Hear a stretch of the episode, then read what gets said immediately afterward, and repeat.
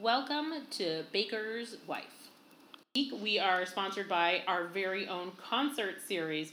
January 24th, Avi Gans is back at our bakery for a live show. He is fabulous. You can get your tickets by going to eventbuzz.co.il and uh, searching for Avi Gans, or head to our Facebook page. We have links to the concert there. Uh, looking forward to seeing everyone and enjoy the show. Okay, hi everybody. Welcome to our fifth episode of the podcast. We are so excited to be here. I am crazy excited to be here because the minute I knew I was doing the podcast, you are really going to be my first guest. Don't tell Dave. Um, I'm just so happy to introduce David's bread guru, really the person I call a Navi, maybe a little Obi Wan Kenobi in you, a little Yoda. I wish that I, meaning even, know Merle, even to just describe like what you look like right now, it sort of feels like you were on like some mountain trek where you were discovering some truth and your beard got like long and white. You're, you're feeling very um, wise these days. But that's your fault. You created this image and I just tried to fill it. Listen, I feel very excited that I have created, I have branded you in a way that you are now walking around looking. I think that you could star in like Lord of the Rings, like in any of those. Maybe finally I'll make money from something. That's right. um, and Morel has been part of our bakery story from really the very, very beginning beginning piece. Um, Anomarel is um, David's guru in bread, and I would say it took me a while to get along for the go along with this ride. You know that, right? Um, but even from the start, it felt like he was in very good hands. Do you remember the first time he reached out to you? Yeah, I do. It was um, look, people reach out to me occasionally, and I've learned with the years to be a little bit. I wouldn't say suspicious, but leery. Okay. You know, um, partially because people sometimes don't know what they want or they don't. And so this guy calls me up and says, "Hello, I'm David Katz, and אני רוצה לדעת על חמץ." True fact. ואני הבנתי שבשביל להבין מה זה מצה אני צריך לדעת חמץ. Well, that was meaning yeah. that was the time period in his life that he was baking matzah, and he felt like, oh, let's, you know, I've got that down pat. Let me try the next thing. So I, I, I, went along and I said, okay, you know, what do we want to do? And um, we ended up, I think, just traveling together and doing a, a date. I, was it? Did I, I have a meeting before? I, am not. I don't yes, remember. I think you must have had a meeting before, and I also yeah. traveled with you guys at some point to get a sense of what it was yeah, about. And, and we went to all kinds of places. Interested in it, and he came back with he had ordered all of this equipment to build the oven.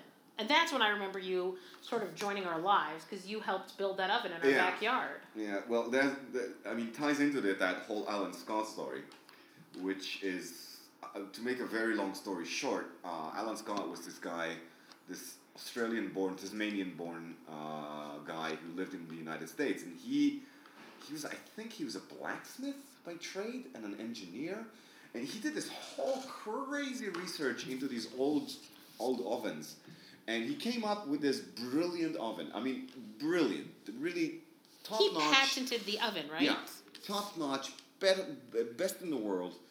And when I wanted to build my oven, I researched and I came up with this guy, and I real I, I found out that you can buy uh, uh, plans from him, and then I contacted him, and the response that I got was, um, I not going to help any Israelis until Israel uh, retreats from the occupied territories and uh, and rejoins the nation, the League of Nations. I think that I, I think that I think he's passed away. Yeah, he's passed away. And so yes, so he doesn't know. Meaning David did in fact buy the plans, I, and we built it in the occupied territories. Actually, every oven that was built after me was built in the territories that I know. Anyway, somehow I convinced them. Till this day, I'm not sure exactly how. How. Um, so when, but because I was the first one to build one. Where was your oven built? In Klil. Where's that? On uh, Western Galilee, somewhere like I'd say about 15 minute drive east from Nahariya. That's where you were living at the time, or you yeah. you had a store there? No, well, um, originally, um, my wife, she wasn't born there because she's a little bit older than the place itself, but her family was, her mother was one of the first, I think, three families. And it's, it's, a, it's like a non, it's a hippie community, no electricity, or at least no uh, power. I mean, they have uh, solar power. And when we, when I wanted to open the bakery, she wanted to live there, so I kind of had to find a way to bake There. like there, like like that. And so I, I didn't really have a choice. So one of the things that I did was I, I was trying to figure out how to create the best oven for that a, a wood essentially a wood fired brick oven, uh, and that's what I came up with. There was nobody to talk to about that at the time. Just Well, I mean, nobody. for me, look, when David had started this idea of learning how to make bread, for me it seemed like, oh, I'd get a trip out of it. Oh, we'd go to Paris. Oh, we'd go to San Francisco. And then when you showed up on the scene, it felt like, okay, I'm going to trade in the travel benefits that I was going to get, but I was going to trade it in for meeting probably one of the most iconic people that I have met. And I think to this day, like, we just somebody just needs to say your name and i'm like instantaneously transported into like one of a million stories that i have collected about you even the fact that we're talking in english is hilarious because you're not anglo no. totally Not- israeli Not even close. I mean, my my father used to used to say we're mongrels. You know, we were mates for so from so many different breeds. Um, my family is Gypsy, um, Kavkaz, um Austrian royalty. nice You know, um, let's see what else is there. Uh, German. you know they have it's- dna tests now that Yeah, you I can just swab that. you should Yeah, do that I that would be that. amazing Yeah. um yeah so you were meaning but but anglo is no is nowhere no, no, on no, your plate No, so how do you speak english no idea to be honest. So I think, meaning my, I have elaborate theories, meaning you are certainly an autodidact. You're self-taught. Yeah. I would say with everything, not only in the world Mostly, of yeah. languages, but I would say also meaning you play the oud. No. What do you play? I, I play a little bit of oud, but that's not my instrument. My instrument is saz. Saz. Yeah, S A S A Z. Is that an instrument that the average person would know? It does it look like an oud? Like why in my head? Well, let me let me talk about this differently. Whenever we play as a band, somebody would come and ask if I if if uh, we if I'm playing the mandolin. Really? Okay. Okay. Now, Fine. Uh, after a while, I realized that nobody knows what a mandolin is. Okay. Okay, so people have some sort of non-guitar instrument that they attach to, and that becomes kind of the basic concept of every non-guitar that somebody plays. So uh, an oud is a great instrument, and I used to play for a little bit. Uh, It's mostly Arab and uh, Arab, Persian, Turkish? Iraqi, Yeah. uh, Turkey also, but um, but has and actually was the father of the guitar. The saz is an um, eastern north north uh, um, long neck lute basically. Okay. Uh, that fathered no instrument in the West. There's not. There's no. There's no. There's nothing com- comparable, No. which is probably why in my head it's just Yeah, an oud. and, and, and oud became familiar. Some people compare it to, but it actually has no connection to it, no tradition connection to it. Two different species of people used to play it. Now people always think about this some esoteric instrument, but you know what? In Turkey, it's as common as a guitar is in Spain. But that was also taught in the past decade. You have how long have you been playing for? I first touched on it um, about 20 years ago, but I re-entered it um, way later. In my head, it was connected to you getting sick and you relearning to use your. Yeah, it is. It is connected. What What happened was this. Um, I came across this instrument a, a, a really a long time ago. I just saw somebody playing, and I, I fell in love with it. And I was looking for a way to study it, and I eventually found studied with two teachers in Israel, one in Turkey, but uh, but it, it was marginally a hobby, nothing more. Okay. Uh, what you remember, which is correct, is after I got sick, after I got colon cancer, I went through the whole shebang. I mean, I had um, uh, radiation therapy and chemo before an operation. I had a full scale operation. I had uh, adjuvantic chemo after. We're talking about a year, basically. Um, now, I came out of it uh, with a couple. Of, I mean, generally speaking, I'm one of the lucky ones. I mean, when I was diagnosed, they gave me ten percent. Wow. Also, when you were diagnosed, it was right before you were planning on opening your own bakery. Yeah, we were a week before signing a loan for a million shekels to open a bakery. That's unbelievable. Yeah. Um, I mean, we already had a bakery, but expanding that one, we wanted to move it and make it into a really big bakery, and it was just a week before. Um, anyway, when I came out from the cancer, and I came out okay, relatively, okay, for what I went through, one of the things I came out with was complete uh, neuropathy, which essentially meant I had no feeling in my limbs, no my my legs or my arms, completely. You could prick me with a pin, wouldn't work. Um, now there was no. This was not because of the cancer. This was because of the chemo. I talked to a neurologist in Switzerland, uh, and he said, um, "Look, nobody knows if this will ever come back. We don't have an answer. I have come across one study that said that if people had prior, some prior training in music, and they return to it, there might be some relief." And I said, "Okay." Somehow I managed to convince Bituach Leumi till this day. I don't know how that happened. Wow. I managed to convince Bituach Leumi that teaching Middle Eastern music is a viable profession and they should pay for my professional transfer from being a baker. Socialized, It's like, uh, I have no socialized idea- country. yeah, no idea how that worked, but that's what happened. And I, I, yeah, I went to study for three years. And that was where your full focus was. Yeah. Meaning, I have this very clear image of um, right when we were opening our first bakery and it was under renovation. And I was driving out there one afternoon eh, to Rosh Tzurim and I pull up and you're sitting cross legged. Oh, with that guy. yeah. On the like on the porch of the bakery, playing what I thought was an oud, but really is a Saz. saz, with a French documentary crew videoing you, and I'm like, yeah, I'm out.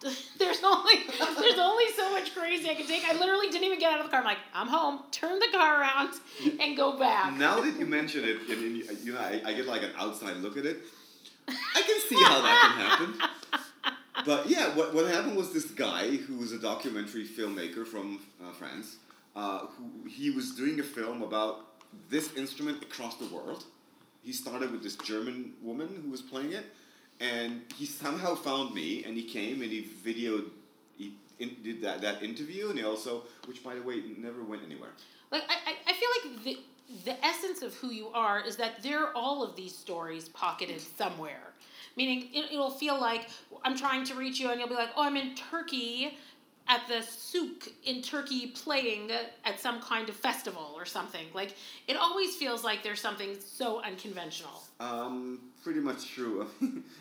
uh, at some point, people who really know me, um, there's a place where they often, it's a moment, and I've learned to recognize that moment. After a certain amount of spending time with me, and after a certain amount of stories that they hear, they stop for a second, they look at me and go like, "How old are you?" It's true. It- It's like, how much? How much have you lived? Now, I can't really explain it. I mean, I, I, I didn't go to the army, so I had three years more. Than you most- didn't go to No, the army? no. How come? Um, it's kind of a crazy. Well, like most of my stories, it's one of those uh, unclear exactly how that happened. I was arrested when I was 17 and a half um, for smoking a joint on the beach. They never found the joint, but I spent 10 days beaten up on a Come regular on. basis. Yeah, for sure. Oh my gosh. Um, and I, I was arrested, and then, but nothing came out of it. I thought, as far as I knew, that was the end of it because they had no proof, and actually, you know, all they, all I did was smoke something. It, it's, I didn't, it wasn't dealing, it wasn't anything. There was a whole shebang about it, but other than that, it was. I mean, I came out PTSD. For sure. I Meaning mean, I, for sure. Yeah, I used to lose my consciousness every, I uh, every, uh, every time I saw a police car. I, I would literally That's faint. severe Yeah, PTSD. I, I would literally faint. Wow. Um, And from that, they wouldn't accept you into the army. well, he, what happened was I thought that was the end of it because, as far as I knew, they didn't. They, they, they really had nothing, and there was nothing to be had. So they just released it and closed it out. Well, fast forward about I don't know eight months. Um, I was en route to being uh, to uh, being a pilot in the army, which is what I wanted to do since I was six. So one day I get um, um, letter in the mail saying uh, um, inviting me to do um, uh, Kaban. You know, it's just um, I a, psych, a psychic bomb. Oh yeah. Okay, I couldn't figure out why. I went there, and the uh, the psychologist he sits before me, and he says, "Do you know why you're here?" I said, "I have no idea." He says, "We are here because um, uh, you're a drug dealer." I said, "I know what?" And he said, Wow. "Yeah, usually we don't." Yeah, better. So usually we don't even invite people like you, but because you are actually en route to becoming a pilot, and every test you ever took in the army was either the maximum result possible or close to it, we couldn't figure it out. So we wanted to see who, who you are. I said, look, I have no idea what you're talking about. I'm going to stop this one, this now, and I'm going to go out and I'm going to make a couple of phone calls to find out what happened. Well, what turns out happening was somebody who was somehow connected to me and got arrested just rolled my name out of nowhere. Wow. And they opened, without me present, without me knowing anything about it, they opened uh, a police file for a drug dealing. That still follows you to this day. No. About two days later, it was already closed down. Because my, fa- my I had my father call all kinds of people, and uh, it was because it was completely bogus. But from that point on, I had, had a problem with the army. The army did want me to enlist, but they wanted me to have a 45 profile with a drug abuse uh, uh, uh, subclause. So I can understand where your connection to authority might have broken. Yeah, I, I was like, well, never had much of it. I was gonna but yeah. in my mind there was never any, but that certainly is a story that would Yeah. explain why. I mean, it, my connection with authority is actually strangely, it, it's strangely enough not really a problem. I'm, I'm, I've always been able to take on or accept authority when I needed to. Uh, but that was not the case. I was willing to go to the army. I was just not willing to do uh, secretarial work for three years while being while having a chaperone for 24 hours, which is what I was I was facing. So I tried everything I could, and eventually I couldn't get out. I, I, I couldn't get in. I couldn't re uh, reestablish my original profile. So I went the other way and and spent a year trying to get out. Eventually succeeded. From that time, did you know what was next? Like, did you go No. to baking right no, no, then? no, no, no. I what, what did I do afterwards? Um, I It's hard to remember because of all the pot. yeah right. Um, no, I became a horse trainer. A horse trainer? Yeah. Really?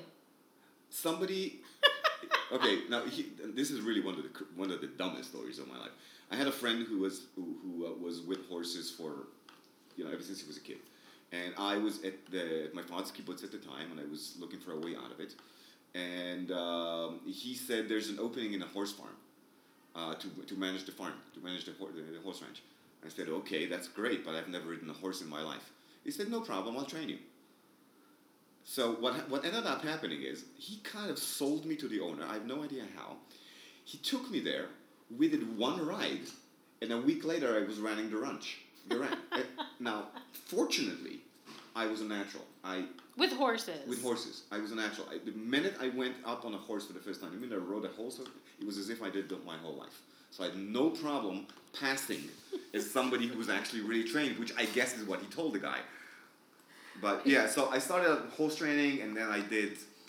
Uh, I I bartended. I ended up managing uh, a big hotel's uh, bar system, and then I found myself in the kitchen because they needed a bartender, but it really what they needed was a cook. So I came in as a bartender, and became a cook, and then from that it kind of rolled into baking. We always talk about it because like like, maybe it's like the like North American in me that there's usually this like you get on a pathway and you just go to that pathway. You're going to be an accountant, you're going to be a lawyer, you're going to be a physical therapist. I think maybe in some ways it's a little bit less likely like that in Israel, Yeah, but that sure. path is seems so I, first of all crazy, obviously crazy.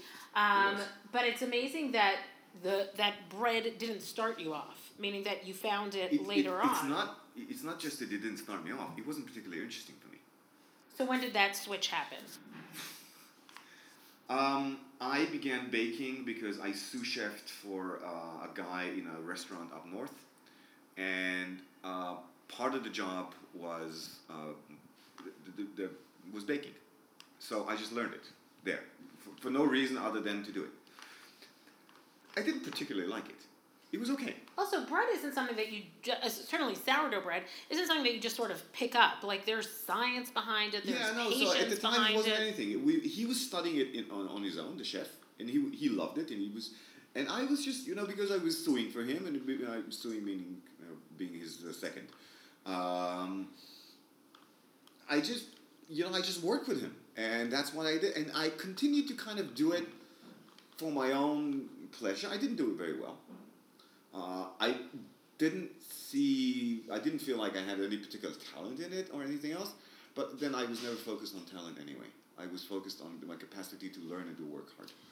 That's meaning you're talking about something that out of psychology textbook, it's only about that, right? Talent takes always takes a second seat to grit, like to yeah. focusing in and so to just. I don't care about talent, basically. You've said that meaning often, like you know, so you're sitting here with me now, but really you spent the day at the bakery, and it's one of our favorite days. It instills fear in David and in all of my staff because you walk in and you're like, this isn't going well, this is going okay, this needs to be changed, because you sort of have this clarity of vision of what needs to get done. But very often you'll call me out on either staff members that we have, and you'll be like, meaning there's all talent, but there's tons of attitude, and there's no connection to like really getting yourself into it. Mm-hmm. Yeah, so anyway, it just bread just became, was a kind of a back burner um, for no real reason, and then um, it became a focal point uh, when I started keeping kosher, and my kitchen, the kitchen that I actually knew, was all non-kosher. We're talking seafood, pork, you know, milk, and it just couldn't do it. And I was literally looking for something technical that I could do and make money out of, and make and make a living out of. Because at that point you started to become more observant. Was that yeah. the change point then? Yeah. And I, I, I already was for about two and a half or three years. And I just was looking for something that I could make a living out of. Uh, and bread seemed like a logical choice for no, not, not for any good reason. So I didn't do it out of passion or anything else. It was just something that seemed like I could be, do well or okay and, and provide for my family. But it's not an easy thing. Like when you say no. it, it's sort of like you're saying it dismissively, like, oh, so it's, you know, that's what I'll do. But really, bread, first of all, I think after all these years, tell me if I'm right or wrong, there's a very specific personality that works well with bread. Um, ye, well, there are a couple, but there's a couple of very clear ones. I think that the qualities that you need to have, sorry, our phone's ringing. I think the qualities you need to have are humility, I think that there's like an authenticity and there's an appreciation for like a bigger world. Uh, I would say that that's true. And bakers, I found it, I, I usually categorize bakers as uh, uh, professors or loners. You know, um, bakers either want to know everything about what they do. Bakers are almost always the scientists of the culinary world.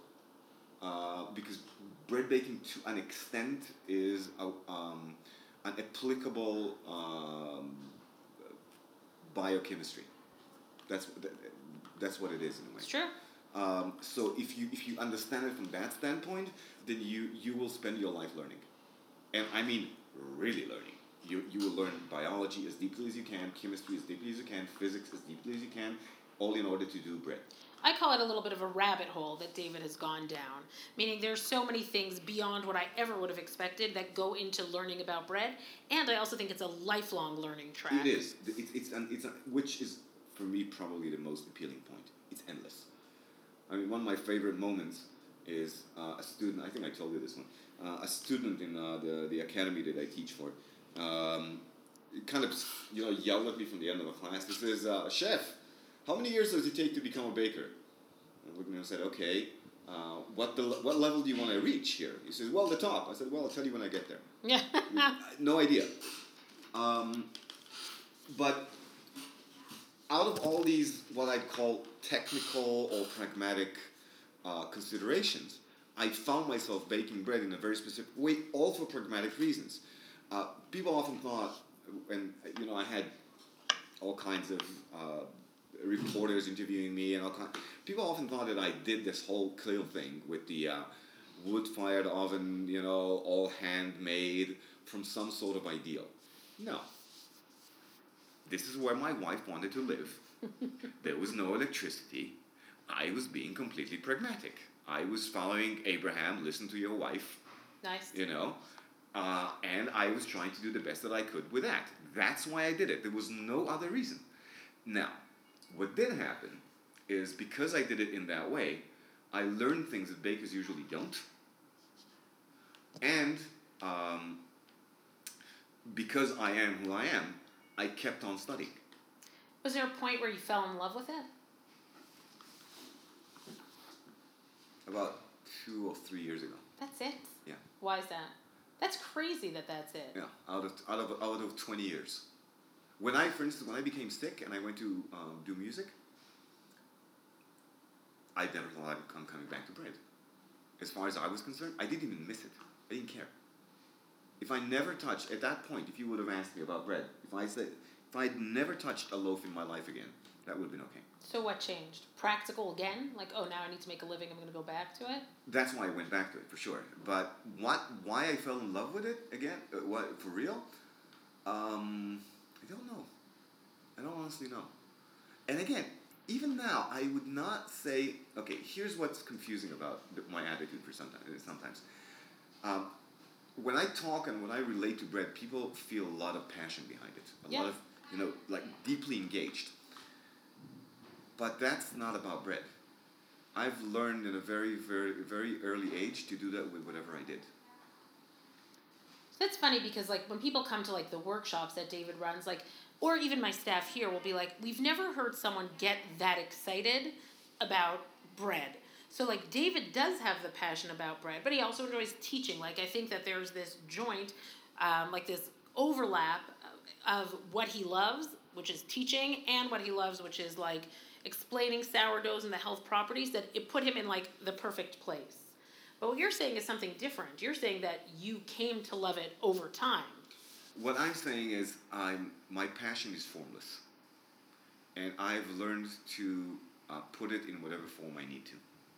So I had the same passion for music, and the same passion for bread, and Which the same continues passion, now. yeah, and the same passion for cooking, and the same passion for uh, horseback riding, and the same passion for bartending, and uh, a couple of other professions that I won't mention, and for every person that I've ever loved in my life because I learned how to do that. I learned how to not tie, you know, ahava shetluya b'davar and she'nat tluya b'davar. Yeah. I do not tie it to a form. So you're unusual. Meaning, I don't think that you, that's. you think? no, but that's an amazing thing to be able to step back and say, oh, I bring passion to everything that I do. It, for me, it was the only way. It, it, it made sense. Look, I'm dyslexic, dysgraphic, and ADHD. So my learning techniques have always been different, uh, which means I had to find ways around. Yeah. Okay. One of the reasons that this developed for me, it was because it was the only way for me to learn. The only way for me to focus myself in a particular way is to be passionate about it. And since I needed to learn different things at different times, I learned how to put passion in anything. It was essentially a survival mechanism. Look, now, and I don't want to embarrass you because you are one of the most humble people that I know, but now you're widely regarded as the top bread baker in Israel, meaning your name has opened so many doors for us, just in terms of, oh, you know, we're looking to expand our pastry line, you're like, call this guy. You know, we're looking to find a good supplier for flour, call this guy. And anytime I say, oh, I know Morel, you know, recommended, recommended I film, they're like, oh, no problem. You know, the door is open. So at a certain point, I don't think it's only Israel renowned, like, you know, you're world renowned at this point. Prob- probably true to an extent, but probably true. Um, this was this is the worst aspect of my work. The public persona? It's fascinating that you say that because I, who am very public and very extroverted, since opening the bakery, I've struggled with like being front and center all the time, which you would assume would be so natural and comfortable for me, but I've also had that struggle. No, I, I, I did this consciously. I chose this. I am very methodical about this. Um, and since I am complex and my life is complex, I um, there are only certain aspects that are available. Meaning, I totally, I, I totally hear your points, and I feel it, and I feel that tension constantly. Meaning, it's a good tension to have. Also, I feel like you want to have a little bit of level of discomfort because I feel like it keeps you a little bit humble. Um, but also, you know, you want to be out there. You want to, you know, certainly for you, like to be an influencer in this world of bread. Yeah, it, it was a it was a strange choice because it happened for two reasons. One of them was again about about simple choice about providing for my family. You know, there's a certain level of income that you can get that comes with a certain level of recognition.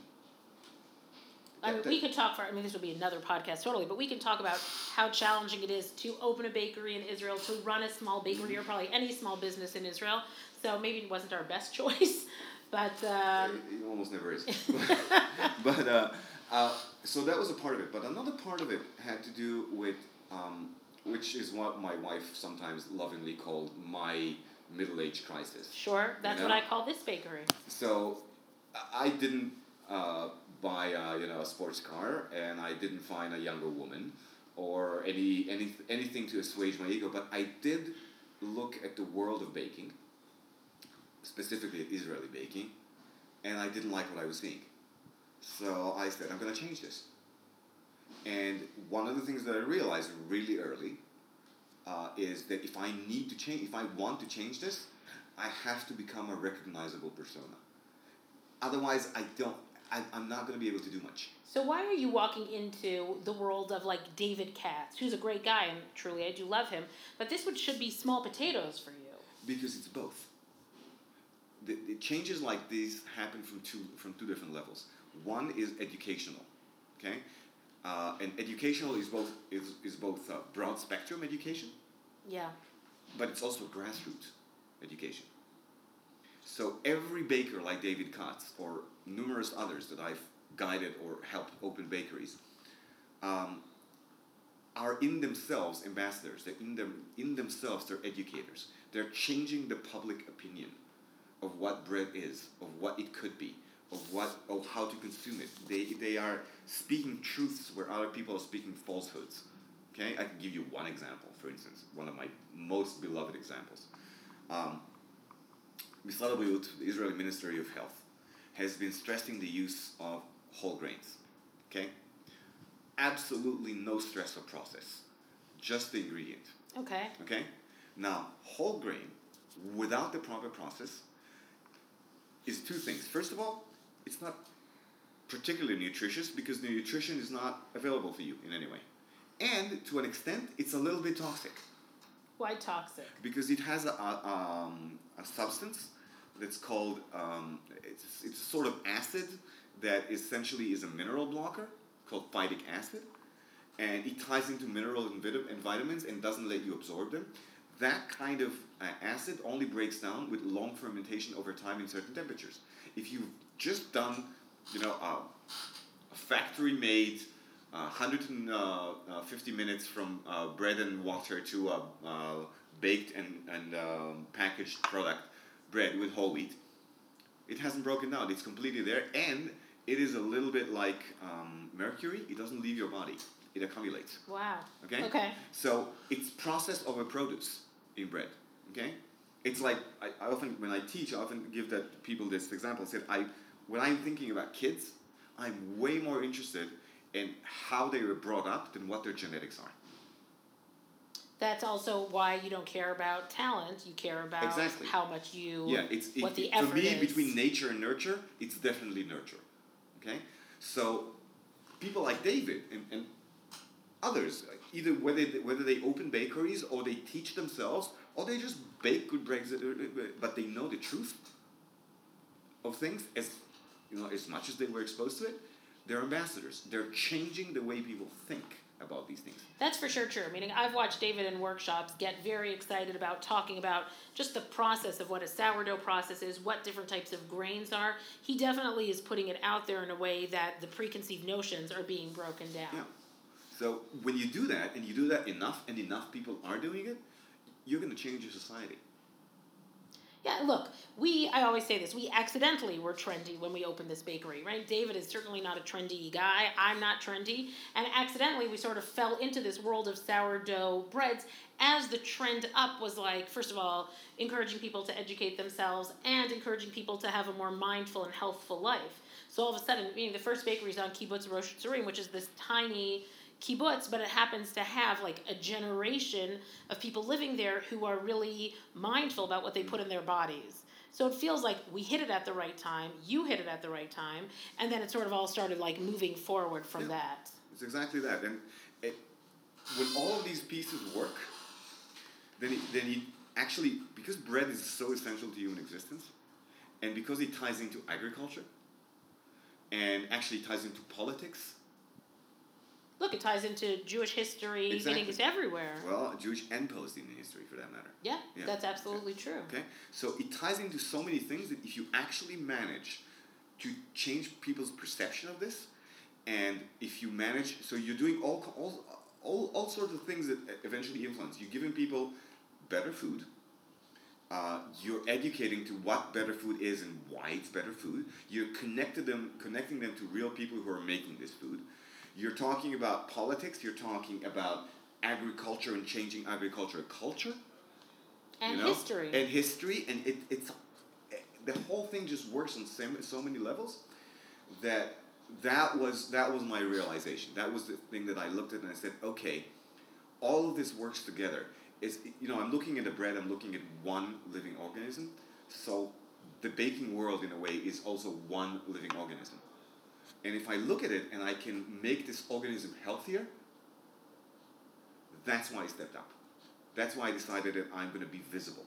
I could have stayed back. I was a well-known secret for the for the professionals. Everybody knew in the professional world. A lot of people knew who I was, but I decided to become more public because I wanted to create something that is more of a, a social change than just making good bread. Look, for us also as people who moved to Israel, like there's this society that we don't get into, you know, the Yeah. secret society of like, you know, of bread bakers or more than that, like people who I think in, in an, almost in an insecure way we believe have like more more of a right to join the culture of what it means to live in Israel or be Israeli. And I think through you and definitely through the bakery, David and I have found this like entryway into this like vibrant Israeli society that's so far exceeded anything that we ever expected that we would find. So for us, that's been amazing. Yeah, I, mean, at some point, either a baker realizes that a baker, a, a baker of an area, even if he produces, is um, essentially a public figure. He is. Uh, I mean, sorry to quote Jesus here, but, of of all people. Oh, why but- not? Yeah, but when Jesus says in the in the uh, New Testament, when Jesus says, "This is my flesh," he's feeding them bread. Okay.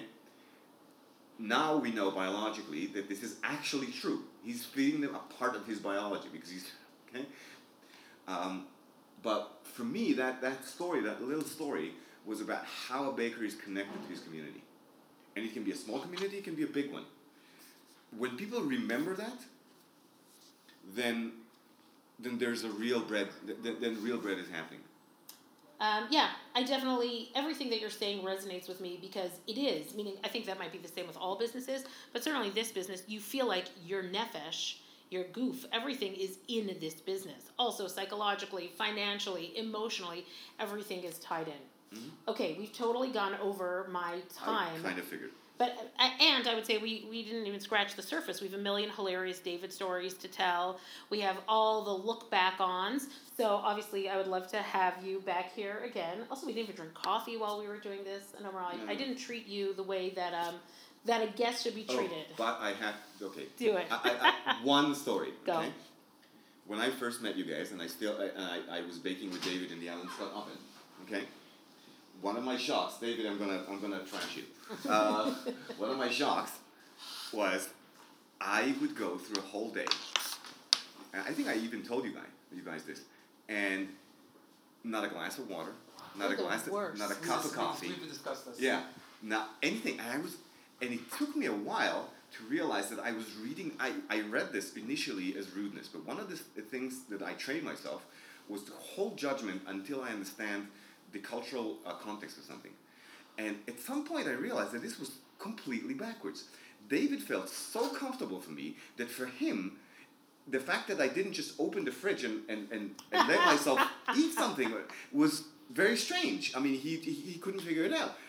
And it was a complete cultural shock for me. I've never seen anything like this. I just said we've just finished. We've been talking for close to an hour, and like I didn't even put like a glass of water down in front of him. It's true. Yes, in our house especially, there's that feeling of like everybody just walks into our house and into our fridge. Like there's no divide between um, yeah. public and, and, for private. me, that would have been completely rude. I was not. I've never ever seen that in my life. Oh, the best. All right, and overall, thank you very much. You're welcome. We My pleasure. appreciate it. All right. Okay, everybody, that's a wrap for episode five. If you liked us, find us on iTunes, give us a rating, give us a little review. That seems to help in the mysterious algorithms in that world. Uh, head over to our website to check out the episode notes from this week's episode. It's papamelch.com and then click on podcasts. It's all there. And of course, buy your tickets to Avi Gans's concert. We'd love to see you here. Bye.